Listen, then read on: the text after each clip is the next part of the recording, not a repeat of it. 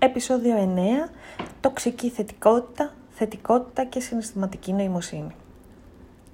Καλώς ήρθες και σήμερα στο podcast μου και στο γράμμα της Τρίτης. Σήμερα θα σου μιλήσω για την τοξική θετικότητα, η οποία είναι μια σχετικά νέα έννοια. Μετά το κίνημα της θετικότητας και των hashtag positive vibes only και σχετικών hashtag που κυκλοφορούν στα social, η χαρά της Παρασκευής και των Χριστουγέννων 60 μέρες πριν έρθουν και γενικά όλη αυτή η διάθεση κάποιων να σκορπίσουν τη θετική ενέργεια με post ώστε να μοιράσουν χαμόγελα και γενικά αισιοδοξία, βράχει πρόθεσμα, κάποιος άλλος ανθρώπους που δεν αισθάνονται έτσι τους αγχώνει. Ίσως τους στεναχωρεί γιατί δεν νιώθουν το ίδιο. Ίσως αισθάνονται πίεση γιατί θα έπρεπε και εκείνοι να το νιώθουν. Και τι θα πει πρέπει να νιώθω έτσι; Το συνέστημα είναι κάτι που πηγάζει από μέσα μου. Δεν είναι κάτι που πατάω ένα κουμπί και το αισθάνομαι. Υπάρχουν άνθρωποι που είναι φύση αισιόδοξοι άνθρωποι. Ένας από αυτούς είμαι κι εγώ. Δεν είναι αυτός ο σκοπός μου το να σκορπάω τη χαρά γύρω μου, αλλά προσπαθώ να μην σκορπίζω την κρίνια μου, γιατί και αυτή υπάρχει μέσα μου συχνά. Δεν αφήνω το μαύρο μου να καλύψει το λευκό μου. Υπάρχουν και εκείνοι που είναι λιγότερο αισιόδοξοι ή θα μπορούσες να τους πεις και απεσιόδοξους. Είναι θέμα οπτικής. Μπορούμε να δούμε την ίδια κατάσταση, αλλά ο αισιόδοξος να πιαστεί στο θετικό που μπορεί να κρύβει, ενώ ο απεσιόδοξος θα πάει στο αρνητικό. Αυτό είναι κάτι που εκπαιδεύεται. Το μυαλό είναι ένας μυς και ό,τι εκπαιδεύσεις αυτό θα σου δώσει. Αν στο περιβάλλον σου καλλιεργείς τέτοιες καταστάσεις, καταλαβαίνεις ότι την κρίνια θα αναπαράγεις. Αν κάθε μέρα κάνεις μία άσκηση και βρίσκεις ένα θετικό σε μία κατάσταση που ίσως αντις, ε, αντιμετωπίζεις, μία δύσκολη κατάσταση, θα γίνεσαι κάθε μέρα και πιο θετικός, αν το θες. Η προϋπόθεση είναι να το θες. Είναι πού θα εστιάσεις. Δεν χρειάζεται να σε αγχώνει η θετικότητα των γύρων σου, των αντίον, να γίνει παράδειγμά σου, αν αυτό θέλεις. Αν είσαι θετικός και θες να σκορπίσεις τη θετικότητά σου, μπορείς και πάλι να το κάνεις. Δεν χρειάζεται όμως να πεις στους ανθρώπους που δεν αισθάνονται το ίδιο, προσπάθησε να το δεις αλλιώς ή είναι όλα καλά και άλλα παρόμοια. Αυτές οι φράσεις δημιουργούν μεγαλύτερο πρόβλημα αντί να το λύσουν. Ακόμα και αν οι προθέσεις σου είναι οι καλύτερες, που το ξέρω τι είναι. Τα τελευταία χρόνια έχει γίνει γνωστή η συναισθηματική νοημοσύνη. EQ.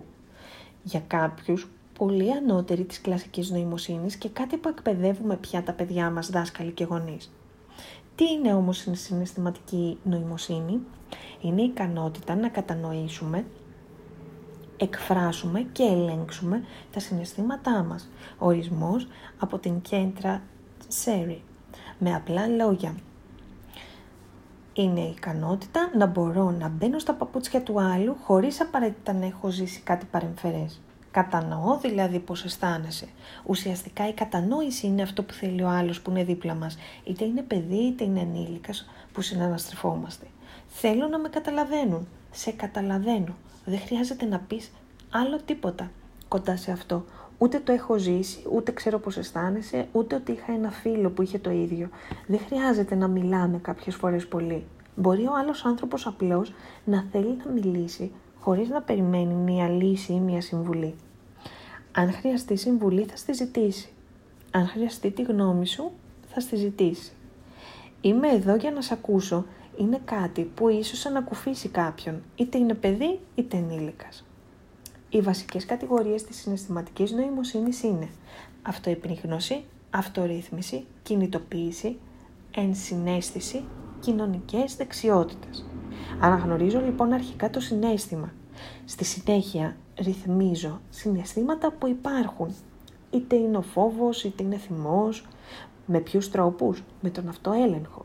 Είμαστε δυνατότεροι από τις παρορμήσεις μας, σεβόμενοι τις αρχές μας. Ανοίγω εδώ μια παρένθεση, τις οποίες θα πρέπει προηγουμένως να έχουμε κάνει μια βασική εργασία με τον εαυτό μας σε στιγμές που είμαστε καλά και ήρεμοι και να γνωρίζουμε τις αρχές που διέπουν την προσωπικότητά μας. Κλείνει εδώ η παρένθεση. Ανάληψη της ευθύνης. Δηλαδή, τι είναι η ευθύνη; Προσαρμοστικότητα και ανοιχτό μυαλό για να βρω τις λύσεις. Κινητοποιούμε παραμένοντας αισιόδοξος. Συνεχίζω προς το στόχο μου. Ανοίγω πάλι παρένθεση. Γνωρίζοντας προς τα που θέλω να πάω, δεν χάνω το δρόμο. Προσπερνάω γρήγορα το εμπόδιο. Κλείνω την παρένθεση. Με την συνέστηση αναγνωρίζω και κατανοώ και σέβομαι τα συναισθήματά μου μα και των άλλων και έτσι έχω τη βάση για τη δημιουργία υγιών σχέσεων στη ζωή μου. Όλοι αυτοί που είναι θετικοί δεν είναι χαρούμενοι. Δεν πετούν στα σύννεφα, δεν πίνουν κάτι διαφορετικό ή δεν ξέρω τι άλλο μπορεί να ακούσεις να λένε για εκείνους. Είναι άνθρωποι που απολαμβάνουν μάλλον τη ζωή, το υπέροχο και μοναδικό δώρο που μας προσφέρθηκε. Κάθε μέρα είναι σαν Παρασκευή, γιατί δεν θα είμαστε εδώ για πάντα και όταν περάσουν τα χρόνια και δεν θα έχουμε ολοκληρώσει το σκοπό μας, θα αναζητούμε τις Δευτέρες για να ξανακινήσουμε. Γιατί η ζωή είναι μια γιορτή και στη γιορτή όλα μπορεί να συμβούν. Από το να πέσει το ρεύμα και να χαλάσει λίγο το γλέντι, να μην έρθουν τα ποτά, να έρθουν παραπάνω άτομα χωρίς προειδοποίηση και άλλα παρόμοια, αλλά το μόνο σίγουρο είναι ότι και αυτό θα το προσπεράσουμε. Θα βρούμε την πιο καλή λύση και θα απολαύσουμε τη στιγμή. Γιατί όπως είπε και ο Winston Churchill, πραγματική επιτυχία είναι να περνάς από αποτυχία σε αποτυχία χωρίς να χάνεις τον ενθουσιασμό σου.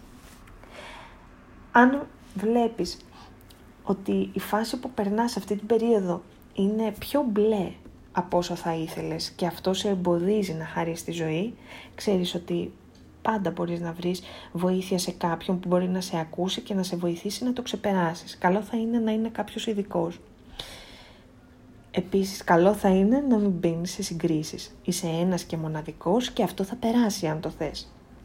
Η εργασία που έχουμε να κάνουμε με τον εαυτό μας, η αυτογνωσία και η αυτοποδοχή είναι προτεραιότητα και είναι κάτι που μας βοηθά να σταθούμε όταν τα άσχημα συναισθήματα έλθουν. Το θέμα δεν είναι να τα κουκουλώνουμε και να τα διώξουμε. Μα να τα δούμε, να τα αγκαλιάσουμε και να τα εξηγήσουμε. Δεν είναι πολυτέλεια το να δώσεις χρόνο σε αυτό. Είναι η βάση για τη δημιουργία ενός υπέροχου και μοναδικού ανθρώπου που βάζει στόχους και έχει όραμα και σκοπό.